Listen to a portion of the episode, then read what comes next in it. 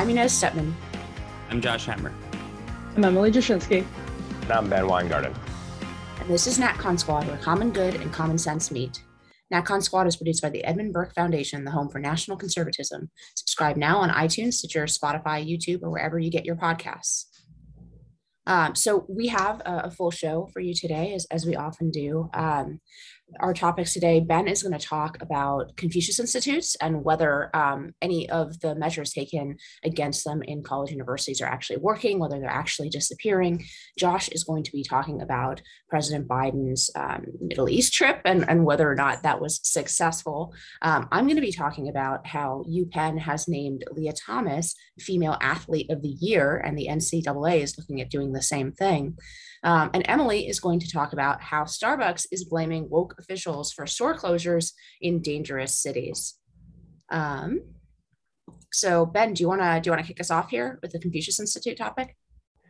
Sure, and uh, I'm sure many of our listeners and viewers are familiar with Confucius Institutes, but essentially these were supposedly Chinese U S institution cultural exchange centers that started to crop up primarily in colleges and universities starting in around two thousand five. And moving fast forwarding about a decade, the National Association of Scholars put together an unbelievable report investigating the activities of these purported Chinese U S cultural exchange centers. And what they found was that at many Confucius institutes, uh, there was essentially Chinese Communist Party regime propaganda that was being put forth within these centers. Um, so while there might be, you know, sort of traditional, um, you know, art and other common cultural practices from China that were being taught to U S students, sometimes, by the way, for a course credit, to the extent anyone wanted to talk about Tiananmen Square or Tibet or Xinjiang, basically there would be radio silence. We also understood, based upon NASA's findings, that those participating in the programs oftentimes were afraid to broach these subjects, and that potentially there were a whole raft of other compromising elements to these centers, in no small part because they were overseen, funded, staffed by, had textbooks that were all approved by the Hanban, which is an entity within China's Ministry of Education. It's a propaganda ministry, of course. So you had U S institutions taking money from a Chinese Communist Party propaganda entity, which was controlling the content of these courses, uh, obviously had substantial leverage with the dollars that were involved. And this is not even to mention, of course, the potential espionage aspects of this, either informing on or spying on those Chinese nationals studying in America, or of course, you know, there's the potential for uh, trying to convert or create assets of Americans as well. And so NASA's report, the National Association of Scholars' report, which came out in twenty seventeen, tipped off, in my view, a huge press among law enforcement, members of Congress as well, to start digging into China's infiltration more broadly of America's education system and exploitation of our academic freedom, and using it to put forth potentially the priorities of the regime in ways that threaten national security or could threaten national security. And so this became highly publicized. Chinese, China's Confucius Institutes, I think it became well understood that these could be Trojan centers for influence, infiltration, penetration, espionage. And in my view, this really illustrated well the, the modus operandi for the Chinese Communist Party to exploit our institutions. And so ultimately, with a massive uproar, law enforcement briefing all of these educational institutions, it appeared that there was a massive shuttering of these centers. And also the N D A A uh, military bill, defense bill rather, also had provisions put in place which would essentially cease funding, military funding in particular, D O D funding to those institutions that continued to house Confucius Institute. So all of these measures led to what appeared to be a whole raft of closures. And at their peak, there were one hundred eighteen Confucius Institutes on college campuses, and one hundred four of them either were closed or were in the process of closing. But as NASA's disclosed in a new report that came out last month, they could not cite one center that actually fully closed in the sense of no more Chinese-U S cross-cultural exchange centers, no more funding from China, no more direction from communist entities. In fact, and this is kind of the money quote from the whole report, in no cases are we sufficiently confident to classify any university as having fully closed its Confucius Institutes. Of the four case studies that they ran, there was evidence of continued collaboration with the Chinese government in all of them. Overall, we find the Chinese government has carefully courted American colleges and universities, seeking to persuade them to keep their Confucius Institutes, or failing that, to reopen similar programs under other names. American colleges and universities, too, appear eager to replace their Confucius Institutes with other forms of engagement with China, frequently in ways that mimic the major problems with these institutes. So this report demonstrates the shape-shifting way in which China has operated here. Also, from my perspective, demoralizingly shows that most of these universities did not shutter these centers and then resurrect them uh, out of fears over Communist Party's malign influence here, uh, but rather to kind of get in line with the law uh, and then to open up new centers was the primary rationale they used. So uh, I think this is an indictment of our college campuses, but also I think it demonstrates the fact that only with serious legislative effort will our civil society institutions ultimately purge themselves of Chinese Communist Party influence. And, and I'm curious for the group, you know, what do you think about kind of the, the questions that arise here about so-called academic freedom, of course, from institutions that don't really care for academic freedom, but the exploitation by malign powers of these institutions and what it represents more broadly in terms of American society's effort to grapple with the comprehensive C C P threat? Well, first of all, this, this is not just in universities. It's really important to realize there is a similar effort happening in K twelve um, where there is no academic freedom. So that, that's clearly not, not the objection. Um, it, I also think it's a really good example of, of the shape of sort of the U S relationship with China uh, in, in two important respects. First is that, of course, um, at least in the abstract sense, I'm, I'm reluctant to call universities part of our free society. Um, but but at least in the abstract sense, right, it's uh, it's, it's taking advantage of of the um, structures that allow for a free society uh, in, in in a way that most other countries would not even think about allow- allowing a hostile foreign power to do. Um, and, and the second thing, of course, is the split, the split between our elites and the rest of Americans, right? Um, if there has been one thing that Americans have kind of have come together on uh, over, over the last, let's say, five, six years, it has been understanding that China is our enemy.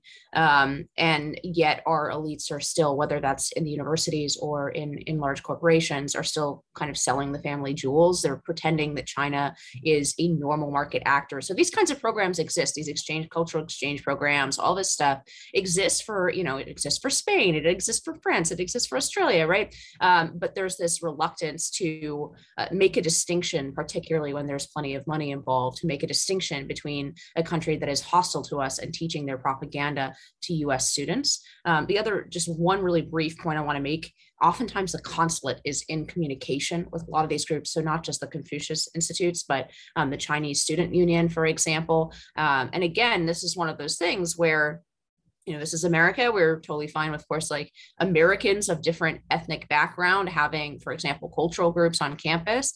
Um, but oftentimes those cultural groups are have direct contact with the consulate. In fact, that's what happened in my university, um, that the consulate was giving orders uh, to um, half foreign exchange students, but also they feel they own like Han Chinese Americans as well. And so they are, um, the consulates are giving orders to American citizens who are oftentimes afraid if they have, especially to have family back uh, back in China. Like, so uh, th- th- this is a real, they, they are exerting influence, um, not just in universities, but in K twelve and, and in a broader sense. And I'm sure Emily might touch on this, but in a broader sense within, by using their market power, whether it's Hollywood or, um, you know, the N B A or, or a bunch of other um, institutions. So there's a real split between, I think, the American people and the elites on this, as there are, as there is with many things.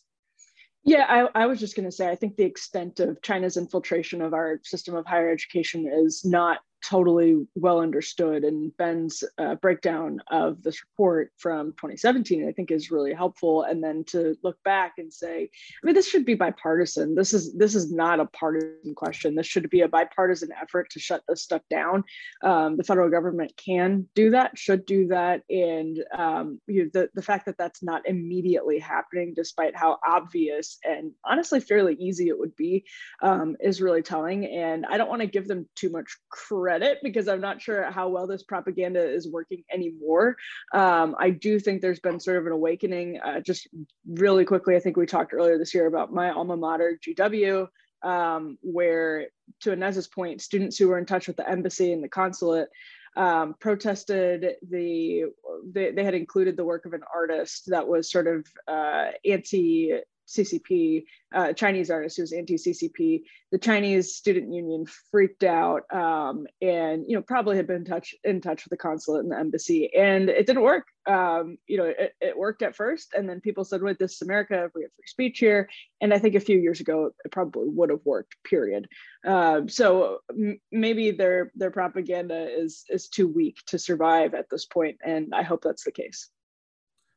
So I'll, I'll be brief here because I basically echo what's been said. I, I guess the only other things I'll add is sometimes in general, I just wonder why the left is so up in arms about Russia, Russia, Russia, Russia all the time, obviously going back to the twenty sixteen election and the infamous disinformation and the Facebook and Putin and all that. And they just really just don't seem to give a you know what at best about China. At worst, they tend to mollycoddle up. They tend to downplay, obviously, the Wuhan origins of the virus. Ben has also written about this quite extensively for, for me in Newsweek as well. I, I really do think it kind of boils down to the fact that Russia is quote unquote white and quote unquote Christian, and China is not. I really, I'm, part of me, if I'm just being overly cynical, it would not be the first time that I've been accused of being overly cynical, but I think that in many ways really just does kind of just boil down to that. But another thing that I think would be good fodder for future conversation, kind of going back to kind of like Inez's wheelhouse, is what should we do about the intersection of, uh, of Chinese students, really, and Chinese just broader academic educational influence and the American higher education, the American academy in general. So Amanda Rothschild, if I recall, had a good op-ed for us um, maybe last year or so, sometime in twenty twenty-one. If I recall, she basically called for a severe limitation, potentially like an outright moratorium on, on, on allowing people from actual China to study in U S universities, because one of two things has to happen. Either we have to kind of change our visa system to try to like get these people here. That's kind of the more libertarian kind of open borders argument, like just get the foreign talent here, let them work in Silicon Valley, H one B visas, blah, blah, blah. But if we're not going to do that, and we're just going to get these people in credential and then ship them back overseas to a hostile regime, the Chinese, like, what, what is the point here? So some, something has to give. And we're not going to answer these questions in this segment, but I think it is good, good fodder for future con conversation, certainly. Um, but we're out of time on this segment, so let's transition. I guess we'll, we'll stay within the realm of foreign policy here. So Joe Biden Uh, has completed his Middle East trip. He uh, he has been in uh, in Israel, uh, in East in Eastern Jerusalem. What the media will tell you is uh, the the so-called West Bank, East Jerusalem, Judea, and Samaria. And then, of course, he famously, perhaps the uh, the most kind of headline-grabbing part of this trip, of course, was his uh, infamous fist bump with Uh, Mohammed bin Salman, the reform-minded crown prince of Saudi Arabia. So I'm not, I'm certainly not going to join the Washington Post-led chorus of outrage about this fist bump with Mohammed bin Salman. You know, uh, Ben and I have discussed the Jamal Khashoggi affair on this show before, which really kind of amounts to a Qatari information operation trying to warp America, really trying to get uh, uh, the Obama-Biden-centric foreign policy people to realign America's interests away from the Saudis, away from the Egyptians, towards the Iranians. So I'm, I'm not going to join that chorus of, of criticism, but it does seem that in many ways, a lot that happened on this trip, as, as I see it, really does accentuate a lot of the clear and very obvious failings of this total clown show of, of, of an administration. So Biden basically touched down at Ben Gurion Airport in Tel Aviv last week, recording this on Monday. So I think he touched down on Wednesday, if I recall. He, he there's literally video of this. So he gets off the plane and he turns to an aide and says, "What am I doing now?" Within minutes, he then goes to a microphone, and he's joined by uh, Yair Lapid, who has uh, recently supplanted Naftali Bennett as the acting prime minister before Israel's fifth round of elections in three years happens later this year. And next to Yair Lapid, he speaks of the quote-unquote truth and honor of the Holocaust. You know, I mean, like uh, maybe like twenty years ago, it might have been like, oh, Uncle Joe, like casual slip of the tongue. But, you know, th there's like a large enough sample size now where this is like a pretty heavy, you know, uh, yet another indication of this man is just like clearly like not right on the head. So later that trip, um, you know, I, after he, you know, he met with Yair Lapid, he met with uh, Isaac Herzog, the president. So then he goes to Eastern Jerusalem. They take off the Israeli flag from the presidential motorcade just to travel like the two to three miles, whatever it is, from Western Jerusalem to Eastern Jerusalem, where, of course, he meets with Holocaust denialist Mahmoud Abbas, you know, who's the, who's the head of the Palestinian Authority. And he makes this really vile and grotesque comparison where he basically goes, oh, you know, my family's Irish Catholic. I'm very familiar with the way that like those, those icky kind of Protestant British have historically treated the Irish Catholics. So I'm very familiar with your plight, how all those kind of like icky Jews in Israel treat you guys here, here in, in quote unquote Palestine. Really just vile, noxious stuff. Um, you know, the Biden administration has gone above and beyond to try to fund the Palestinian Authority to the tune of hundreds of millions of dollars in clear violation of the spirit, if not perhaps quite the exacting lawyerly letter of the Taylor Force Act. It's a very good argument that they are actually directly violating the statute, but at a bare minimum, they are clearly uh, violating the spirit of this twenty eighteen bipartisan law, the Taylor Force Act, which basically put a kibosh on U S subsidies to the Palestinian Authority until they stop Um, with this pay for slave program, where they pay the families of, of jihadists who, who kill um, Israelis and Americans for that matter, because Taylor Force was an American. So then finally, he goes to Saudi Arabia. And it seems to me that he didn't accomplish what he set out to do in Saudi Arabia. Now, I, I'm not I'm not entirely sure I fully understand exactly what he was, in, was was trying to do, but it seems that the most obvious thing he was trying to do was get a firm commitment to boost oil, to boost oil, um, you know, production, given obviously four-decade high uh, gasoline prices, inflation, all of that that we just, that we've discussed on the show ad infinitum. He didn't get that. At best, he got like a very kind of tacit, limp, kind of flaccid, you know, like say like, oh, you know, we'll put on the agenda, we'll, we'll consider it. The broader thing, of course, is this idea that the Saudis really ideally should be brought into the Abraham Accords, should be brought into this generational peace agreements that that, that uh, Donald Trump and Bibi Netanyahu oversaw, where Israel made formal peace with the U A E, Bahrain, and Morocco. The, the Saudis clearly signed off on that. There was no way that that um, Abu Dhabi and, and Bahrain would have signed onto that without the Saudis' blessing. So the only question here is whether the Saudis can formally be brought into that. It does not seem to me like they have made any substantial progress on that front. The obvious reason for that is because the Biden administration continues to try to appease the Saudis' arch foe, the Iranian regime, in these ridiculous negotiations in Vienna that are clearly going nowhere. So from my perspective, this trip did not go particularly well, Um, to, to put it mildly, but I, I'm kind of just curious for your guys' thoughts, whether you agree with my take on this. This trip was a disaster. It was embarrassing. Um, and it's exactly why you don't, first of all, it's why you don't have a senile president. You don't elect a senile president. You don't put him through the primary, enable him. And then, I mean, this is on Jill Biden, um, who encouraged this, the Biden family who encouraged this. Um, and that might sound ridiculous and trivial, but in all sincerity, you know, this man is not, does not have the capacity to perform as the leader of the free world, let alone as the leader of um, our country. And to go on the international stage to beg Saudi Arabia for oil unsuccessfully and have them uh, leak things that are contrary to your story to the American public, that makes us look like we just begged and were rebuked by a less powerful country um, against the interests of our people. It is just utterly humiliating. Um, and it is a reason why uh, the Democratic Party that nominated Joe Biden, because that none of the other candidates um, understood what their voters actually wanted, is just, it is a shame.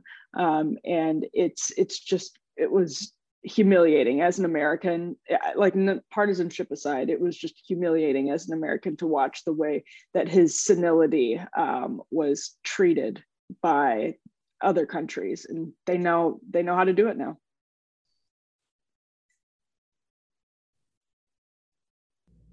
So I'll, I'll be really brief here. Um, yeah, on both the optics and the substance, this was a joke and a disaster. The interesting thing was that this trip was portrayed as sort of a way to get out of Washington, D C and turn the page on the domestic disasters unfolding. Uh, and he walked into several foreign policy disasters from the perspective of America's national interest. Maybe the Biden people think this trip was a success. Uh, but first of all, obviously, Um, I'd say kind of twofold. On the one hand, uh, this showed the way in which the Biden administration squandered what the Trump administration had achieved. Of course, Joe Biden said he wanted to make M B S in Saudi Arabia a pariah. Uh, this shows you precisely how foolish and farcical that was, uh, leaving aside, of course, that Joe Biden has and his family have no problem doing business with all manner of authoritarian regimes around the world. It was obviously not in America's national interest to go about chiding and chastising and attacking a Saudi Arabian regime that is critical as a bulwark against the Iranians, regardless of the fact that obviously we wouldn't want to live under a Saudi royal family decree ourselves. Um, so this was obviously a failure, and that Saudi Arabia told him to go pound sand. And of course, that's how any rational leadership would act in response to an administration coming hat in hand after attacking M B S uh, and then basically begging for oil, of course, because we needlessly have constrained and curtailed our own supply and went from energy independence to dependence within a year and a half or less. Um, so obviously embarrassing there. But I do think it also shows the durability of what Trump achieved in the region, because, of course, the administration tried to tout the fact that, you know, Joe Biden flying from Israel to Saudi Arabia represented, you know, a landmark achievement in terms of the normalization, to some extent, even if not formally, between Saudi Arabia and Israel. Of course, that's all thanks to the Trump administration's efforts, has nothing to do with what the Biden administration has done. Uh, and, and he tried to pass off, you know, the fostering of relations between the Gulf Arab powers and Israel as well as being an achievement of the administration. But at the same, t- by the same token, of course, they're still trying to go down this road of an Iran nuclear deal two point oh. And still, to Josh's point, in the coddling of the Palestinian Arab leadership and trying to essentially undercut the moving of the embassy to Jerusalem with his visits, uh, the fact that he can't really achieve anything lasting there, I think does show the durability of what transpired over the last four years. And thank God that's hugely beneficial to America's national interest. But it doesn't mean this administration won't do everything it possibly can to reprise an ascendant Muslim Brotherhood and Iranian axis in the region, because that was always the Obama-Biden and now the Biden administration's goal, to make the strong course the Islamists, both Sunni and Shia, in the Middle East and beyond.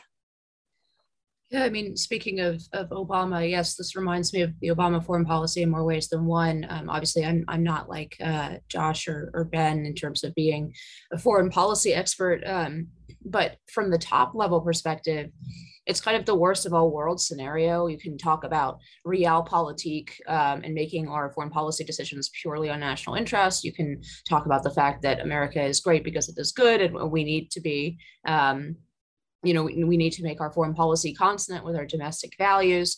Uh, that would be something like Carter, right, uh, which was in his own way a disaster, but at least was trying to sort of align Americans' foreign policy, America's foreign policy with um, domestic morality. You know, it seems like with the Obama administration and then now the Biden administration, it's the worst of both worlds, right? Um, it, it is this bizarre uh, thing where we are constantly forming foreign policy around um, essentially domestic morality, but only in the cases where it hurts the United States, right? We don't care at all about the many human rights violations of America's enemies. We only care um, about the human rights violations in, in cases where there are regimes that actually could work well with the United States on, on some uh, national priority goal. So that seems completely backwards. Um, and just generally, it seems like our policy is the reverse of Teddy Roosevelt. It's it's more like, you know, yell very loudly and condescendingly about human rights violations, but carry a very tiny twig.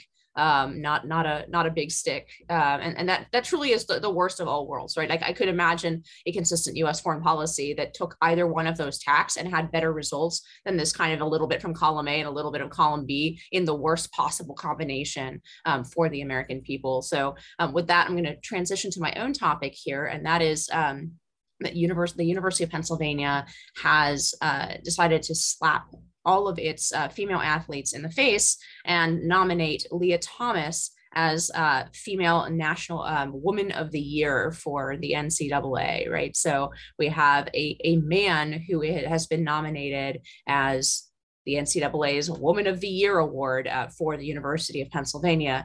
Um, important to note, this is obviously not just about swimming.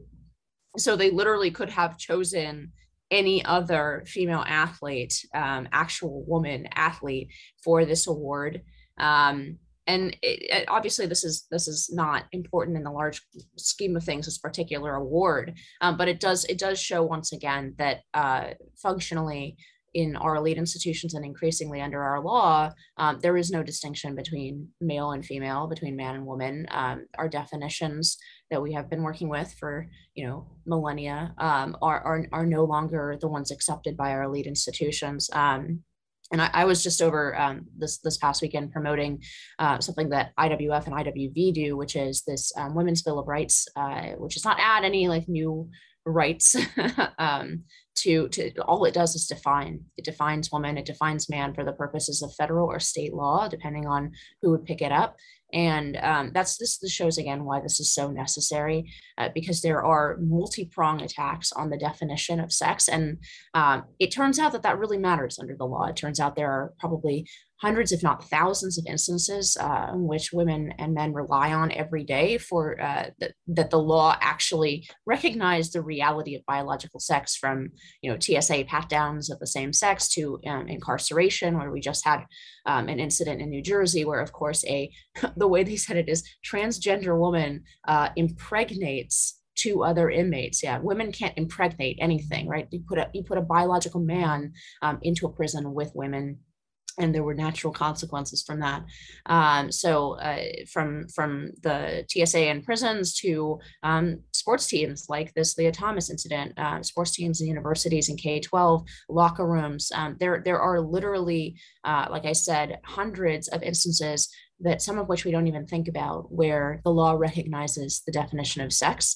And this is just another indication that defining that in the law proactively is incredibly necessary in the face of um, not only attempts like the Equality Act and the E R A as a constitutional amendment to erase that those distinctions, uh, but also completely bureaucratic attempts, right? Administrative attempts, which is what this t- these Title nine regulations from the Biden administration do the same thing. Um, so it's really important that we proactively define uh, define sex in the law, both on the, the state and federal level, um, and potentially some some conflicts with with uh, these these uh, overreaching bureaucrats. Uh, And, and basically that, that would affect something like UPenn that, that takes a lot of, of state money.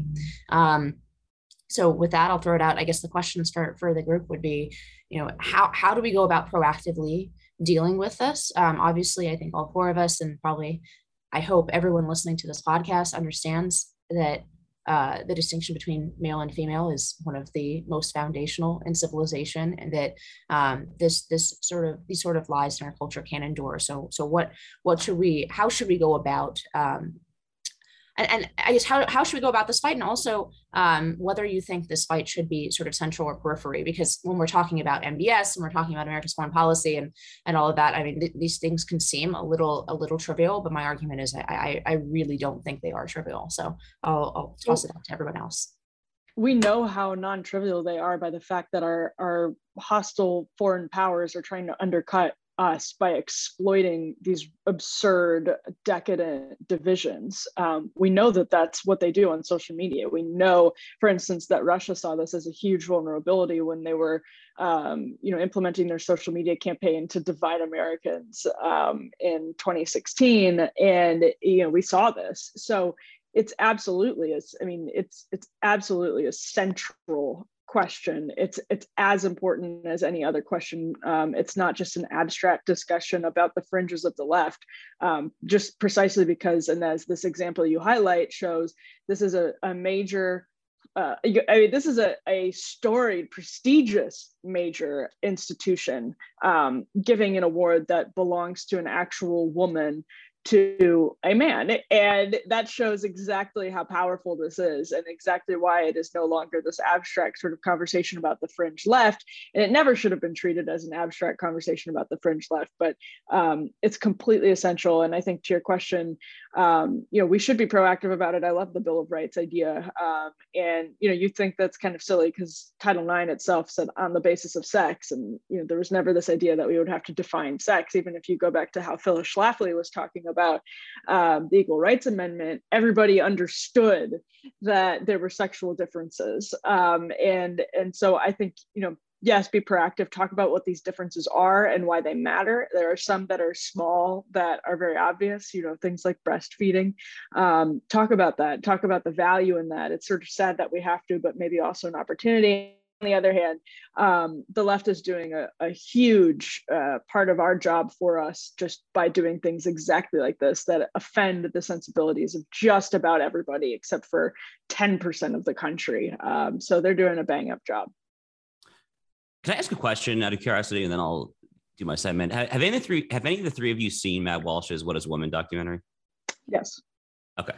Um, I, I just watched it for this past weekend for the first time. Um, I, I used to work at the Daily Wire, of, of course. I used to edit Matt's column most days. I'm, I'm, I love Matt. I think he's not just like a, amazingly good at what he does, but like a really like like just genuinely fun person to hang out with. This, this documentary was excellent. I, I would really recommend it to the to the listeners and, and the viewers of this program. And what I think is so effective about uh, the Walsh What is Doc What is a Woman documentary is there's just a series of these these conversations and these interviews where he sits down with these, you know, purportedly well-credentialed people, whether they're surgeons who are involved in chemical castration, whether they're pediatricians assigning like puberty blocking drugs, whether they're gender, L G B T studies, whatever professors deep in the bowels of the American Academy.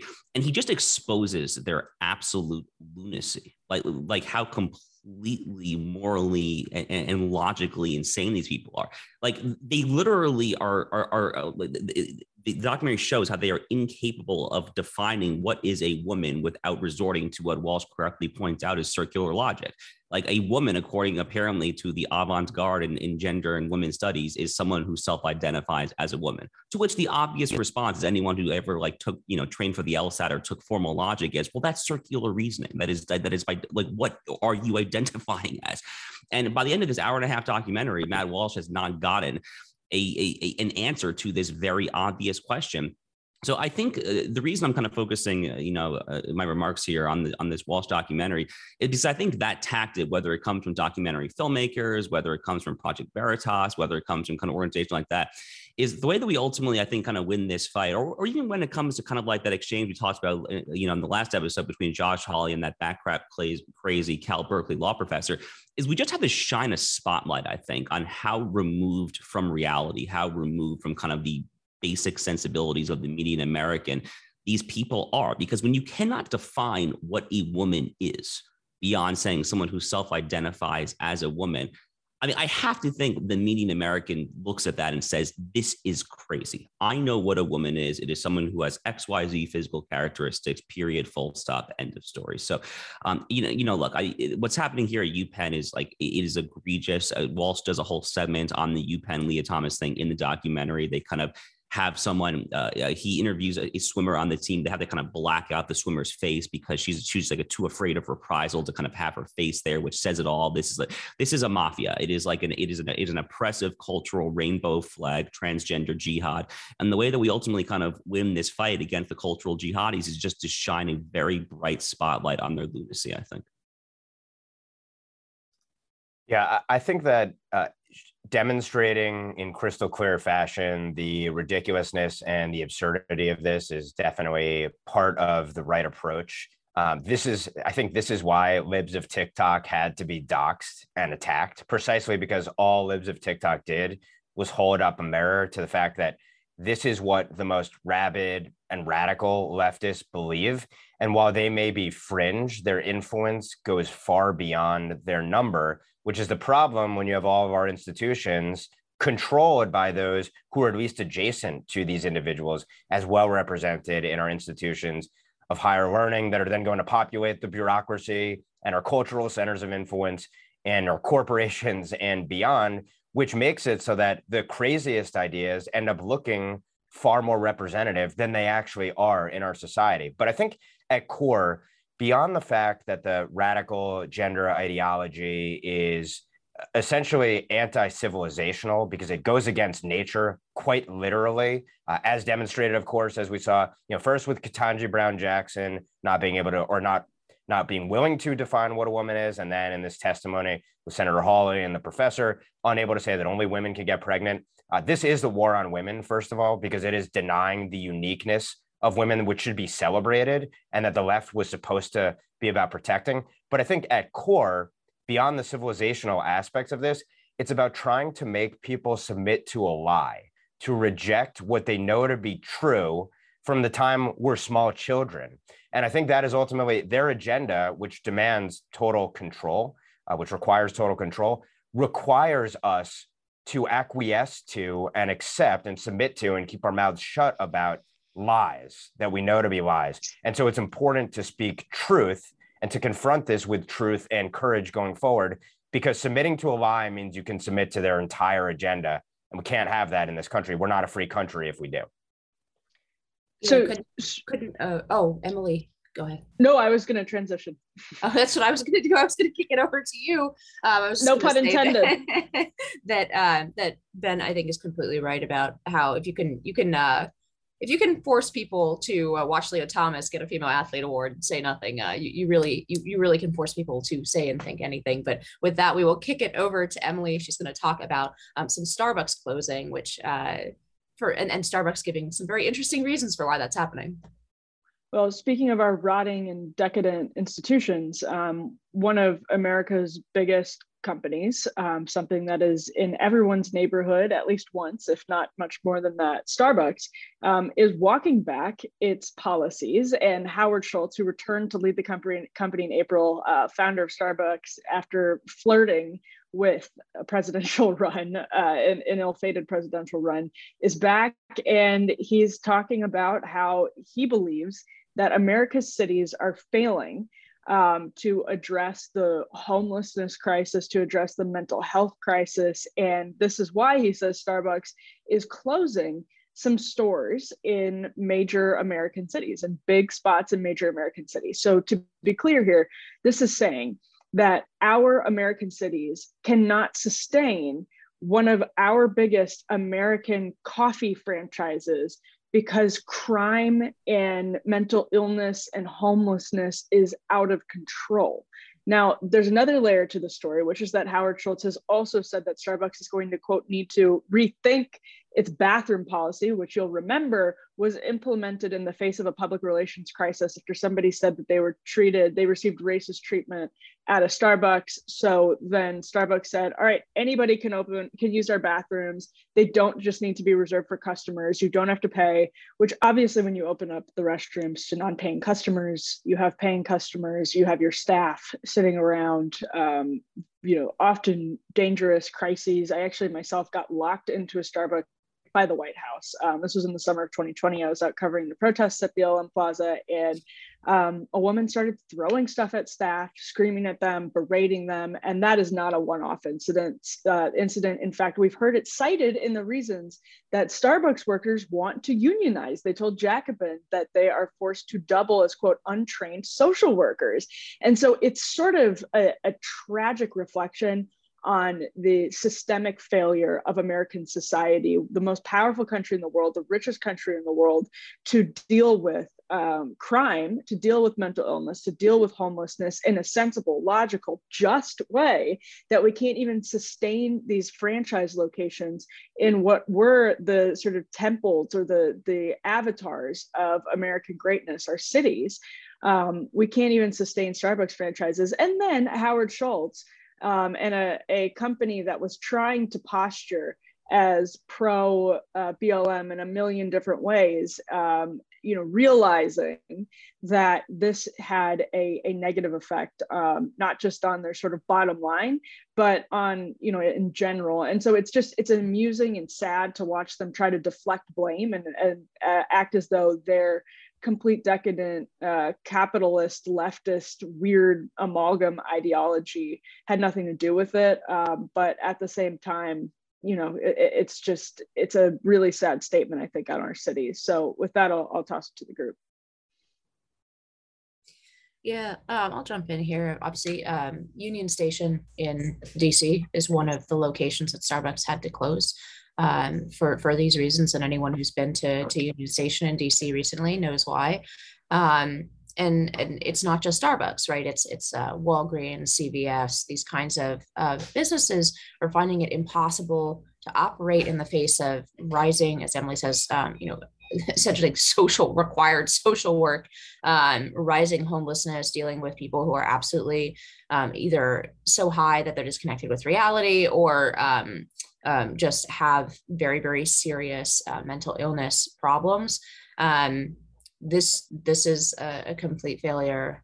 Um, and and it's it's observably worse because of the policies um, that are allegedly, quote unquote, compassionate. And, and that really drives me crazy. I think Michael Schellenberger does a really good job of laying this out in his book, San Francisco. Um, you know, the, the very organizations, there are a lot of people actually getting quite rich off of homelessness because there's a ton of money um, and all, every single one of those cities going towards that problem. It's just that that money is completely um, ill spent, and it is uh, given to the priorities of essentially woke organizations that purport to speak on behalf of the homeless.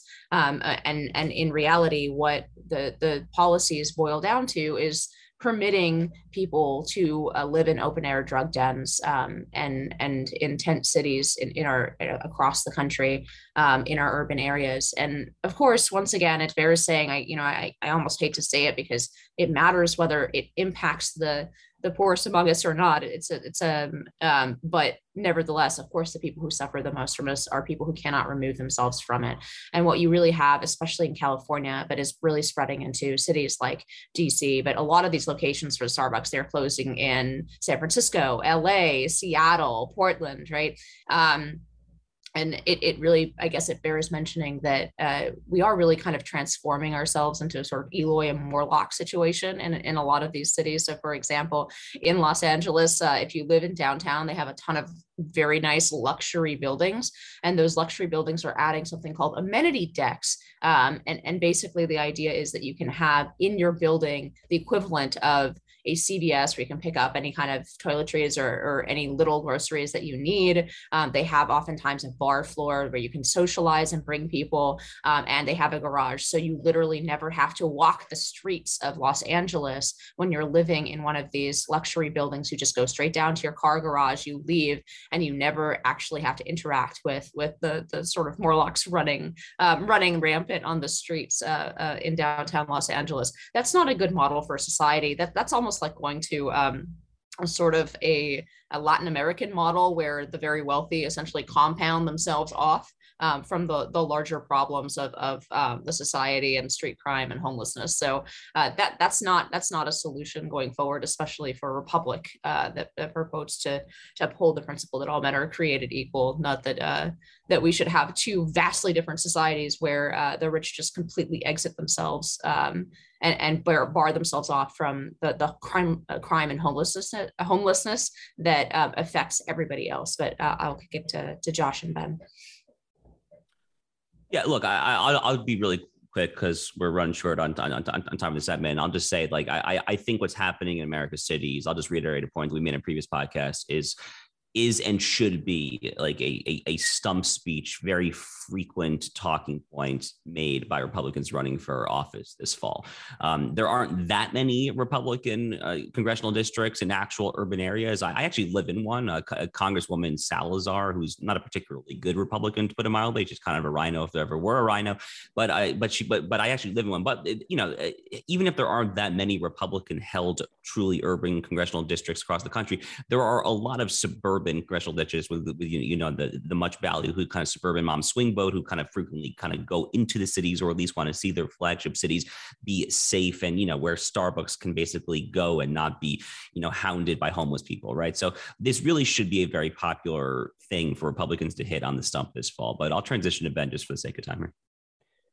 Well, I didn't have Howard Schultz getting mugged by reality on the bingo card this year, but I, I think this is a demonstration of where we are when Chesa Boudin gets recalled, uh, when Alvin Bragg is under fire in New York. Uh, it's it shows that there are limits, even to the unreasonable radical progressives, when their policies run up with reality. And the reality is that the living standards for everyone degrade. It's bad for both the insane people running wild on the streets, as well as the law-abiding citizens that have to deal with the consequences of it. So uh, I welcome the backlash to the progressives, um, but I do see that sort of a tale of two societies dystopic picture that Inez is painting uh, continuing to accelerate. Uh, this trend of essentially our ruling elites walling themselves off from everyone else.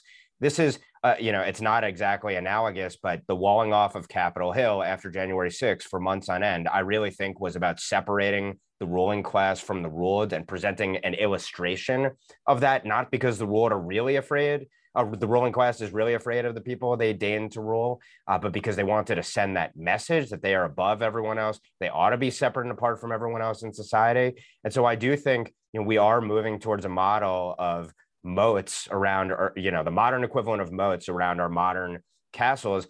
Who wants to live in that society at the end of the day is a question that ought to be put to all of these purported leaders. Who wants to live in a society where it's the rabble and then the elites completely separate and apart from each other? A free republic can't exist for a long time like that. Yeah, and, and with that, I think we'll, we'll go around and, and give our final thoughts. I'll, I'll I'll kick it off here just to continue um, the topic of, you know, Leo, Leah Thomas and, and transgenderism and the inability of our ruling class, as Ben says, to recognize sex among all the other things that they've separated themselves from the from the rest of the American people on. Um, I, I want to make one point that I think does not get made enough, um, and Matt Walsh, uh, Josh, is one of the few people who actually does make it. Um, We now have a moment where there's a very, very strong majority of people who recognize that biological sex exists and that this transgenderism has gone way, way too far. Uh, but I do think it's important to take a step back and note that the, it is ideologically, um, it, it's, it, it follows from the feminist premises that society has accepted, long since accepted, right? Um, there isn't a bright biological line between the, the, the biological differences that constitute, you know, more upper body strength and, and different genitals, um, than the, the biological differences, for example, in, in male and female brains. Um, you can t- do a scan of a six month fetus, um, in, in utero, and with ninety-four percent accuracy, look at that brain scan and tell whether that is a male or female fetus, right? These these uh, differences, it's biological differences. They start in the womb and they only get that bigger with time, um, and, and they're very real. And once you don't, you refuse to acknowledge as, as I, I will say, this is something that Americans as a whole, most of the time we are criticizing the ruling class with, for, for very good reason. And I still think But the American, the average American is much more salutary, like admirably salutary compared to, to the ruling class. But on this, um, we've long since accepted the premise that basically these differences between men and women ought not to matter very much. They ought not to matter for your, you know, career choices. They ought not matter um, for the way that you build your relationships or the way that we structure society. Those are feminist premises that most of our society has accepted. And there isn't like a bright line stop between that and transgenderism. There is a rebellion for the TERFs, right? There are um, radical feminists, and we work with them for this Women's Bill of Rights. Um, and we're on the same team on this, on this issue. But nevertheless, I think it's worth pointing out that actually transgenderism does, and the interchangeability of men and women follows um, from a society that refuses to recognize the distinctions between men and women in a deeper sense, not just in terms of our bits. Um, and that, that's my final thought, but I'll, I'll kick it out to you all for, for final thoughts. So I want to talk about foreign policy again. So I want to go back to, to my segment, but actually kind of just broaden it a little bit here. So from my perspective, I'm pretty sure I've written this or I've said it before. From, from my perspective, the Trump administration's, if you, if you look at all of its various accomplishments, it was probably disproportionately actually successful in the sphere of foreign policy. On a domestic level, there were any number of successes too, but to be fully candid here, if you look at their two main pieces of legislation that passed, kind of a mealy-mouthed tax cut, kind of like a Wall Street Journal, kind of like supply side kind of tax cut, and then like a massive jailbreak, the First Step Act that I personally opposed. But really in the, in the foreign policy space, the Trump administration made some huge, huge accomplishments. Obviously, Trump was the first president since, um, you know, since Richard Nixon to t- totally just try to reset America's relationship with China and all that that entailed from a national security perspective, diplomatic perspective, economic perspective, obviously, with tariffs. I think if he had gone a second term, he would have probably taken that kind of COVID-centric momentum to really try to kind of reshore, um, you know, manufacturing and some key supply chains. But obviously, he was deprived of that second term. And then, obviously, to go back to my segment here of the Middle East, you, you know, it, it is just remarkable still to me. Uh, we're approaching the two-year anniversary of the Abraham Accords, which was, um, uh, you know, the White House ceremony was September of two thousand twenty, less than two months before the twenty twenty presidential election.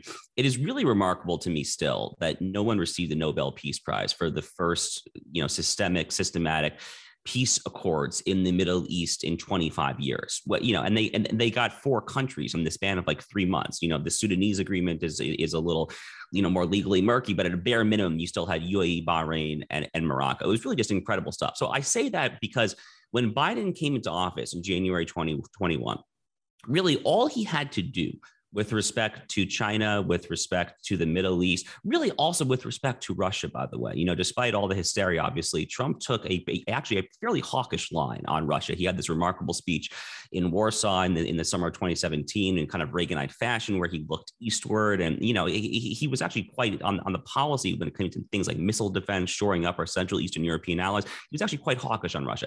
So all, all that's to say, whether it's Russia, China, Middle East, ISIS, Iran, whatever, all Biden had to do was get in there in January twenty twenty-one and not F it up. And, you know, basically everywhere you look, he has managed to do exactly that. You know, we've obviously we saw what happened with with, with the way that he handled the Afghanistan withdrawal. Obviously, Russia and Ukraine are at war. China is ne- has never been more eager to make kind of hegemonic gains in the East and South China Seas. You know, and with respect to the Middle East, now Saudi Arabia, kind of the linchpin of kind of, um, you know, American Middle East policy, or at least outreach to the Arab world, is kind of falling under the influence of, of Beijing and their Belt and Road Initiative. And, you know, with respect to the Israeli-Palestinian issue in particular here, the remarkable story of what Trump and Netanyahu accomplished, um, culminating in the Abraham Accords, was, from my perspective, to once and for all show the folly of the inside-out approach, the so-called inside-out approach to Israeli-Arab reconciliation more broadly, whereby is Israel and Palestine, you know, Palestinians had to make peace, and then Israel would make peace. No, the Trump administration flipped that on its on its paradigm. They show that you bolster Israel, and by bolstering Israel, then you've got the Emiratis, Bahrainis to come in there, and then once the Palestinians realize the Arab world has shifted on them, then then they will kind of come to the negotiating table and beg for scraps once they realize that they're claims have been, you know, abandoned by large swaths of the Arab world. So Biden has totally messed that up. He he obviously has messed up all these other issues here. So I think it's just worth emphasizing how, you know, just how we know how bad Joe Biden is on domestic policy. We all see the inflation, the gas pump prices, the economy, the immigration at the border, all that stuff. But he has really, really, really messed up the Trump administration's terrific, terrific foreign policy accomplishments as well. Go yeah, ahead, just to, I, I feel yeah. like you're on foreign policy. yeah, I'll, I'll I'll transition off of it, but briefly, um, just to Josh's point, I've long argued that national security and foreign policy uh, were where the seminal achievements of the Trump administration lay, uh, not to at all talk down the economic growth and myriad benefits in manufacturing and beyond uh, that transpired during that administration. But I think it's worth noting that precisely because Trump had these myriad achievements, from uh, countering comprehensively communist China to uh, resetting the Middle East and building, you know, a, a bulwark against, again, the kind of Muslim Brotherhood, uh, Shia Khomeini axis. This is precisely why the national security, intelligence, foreign policy, law enforcement apparatus sprung at Trump, and where all of the assaults came from were precisely in the areas where Trump upset the apple cart, uh, because he challenged their power, privilege, and prerogatives in these areas, actually to the benefit of America's national interest broadly and consistent with what the American people wanted within these realms. And that is why I believe, I've long held, that the very first assaults on the personnel of the Trump administration were Michael Flynn, National Security Advisor, precisely because it was a non-confirmable position, or a position that did not require confirmation, and he would have disproportionate sway over the president and potentially further threaten the establishment kind of globalist, progressive internationalist agenda. So I, I think that point is worth making. The president's policies were uh, amazing achievements, incredible, unprecedented achievements in many respects. They happened in spite of the fact that there was the massive onslaught, but there's a reason the massive onslaught came from where it did, which were uh, f- effectively branches of government unto themselves within the administrative state, the deep state within the administrative state. Um, just really briefly, I also wanted to say, you know, Inez was talking about kind of uh, the fact that the foreign policy is backwards, essentially, from the perspective of America's national interest. And I think when you look at kind of the progressive agenda writ large, which, even though progressives would say Joe Biden hasn't gone far enough, nevertheless, like, what is the progressive agenda that's being put forth? It would say that hurting the U S in terms of our national strength and projection of power and using our putting our resources to their highest and best use uh, is would actually be against our national interest. In other words, hurting America and helping our adversaries is the moral national interest. Uh, it would elevate criminals over the law-abiding, the progressive agenda. It would privilege illegal aliens over law-abiding citizens, and of course, punish the border states that reject that policy. And you would invert the sexes. So I think turning society upside down is the progressive agenda, and progressives ought to be asked at every single turn, why do you think your policies make America more peaceful and prosperous, when in reality, they're punishing Americans, and we see it on our streets every single day? Question ought to be asked, and I think it ought to be framed in that way. And my final thought kind of goes with that, which is we are unable to function uh, as a society increasingly on very basic terms. Um, and that is extremely worth thinking about because, uh, and by the way, to this question of that, that Inez raised about how central, I think we all have the same answer to this, the question of, you know, gender identity and versus sex is, you know, is it on par with these national security conversations? Of course, because this decadence has completely eroded our ability to function um, in cities and to function in general, right? Like there are communities being torn apart over who's allowed to run in track meets.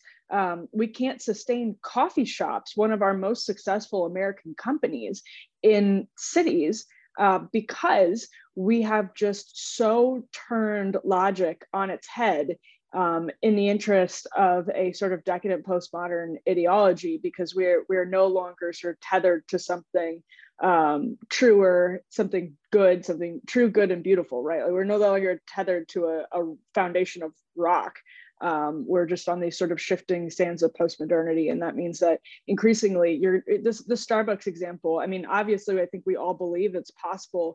This is a turning point, um, and it feels like that in some respect. But if it's not, um, what we're just going to see is more and more the social fabric tearing um, in in ways that are just as tragic as this example of you know working class Starbucks employees having to act as untrained social workers in the face of people suffering from fentanyl crisis, the fentanyl crisis, um, addiction, who have not received treatment, who have been alienated from their communities, attacking them in coffee shops um, to the point where an American company like Starbucks can't even function in you know certain areas of our cities. It's um, an ongoing tragedy, and hopefully we're at a turning point, but I think we're at least going to see more of this in the near future.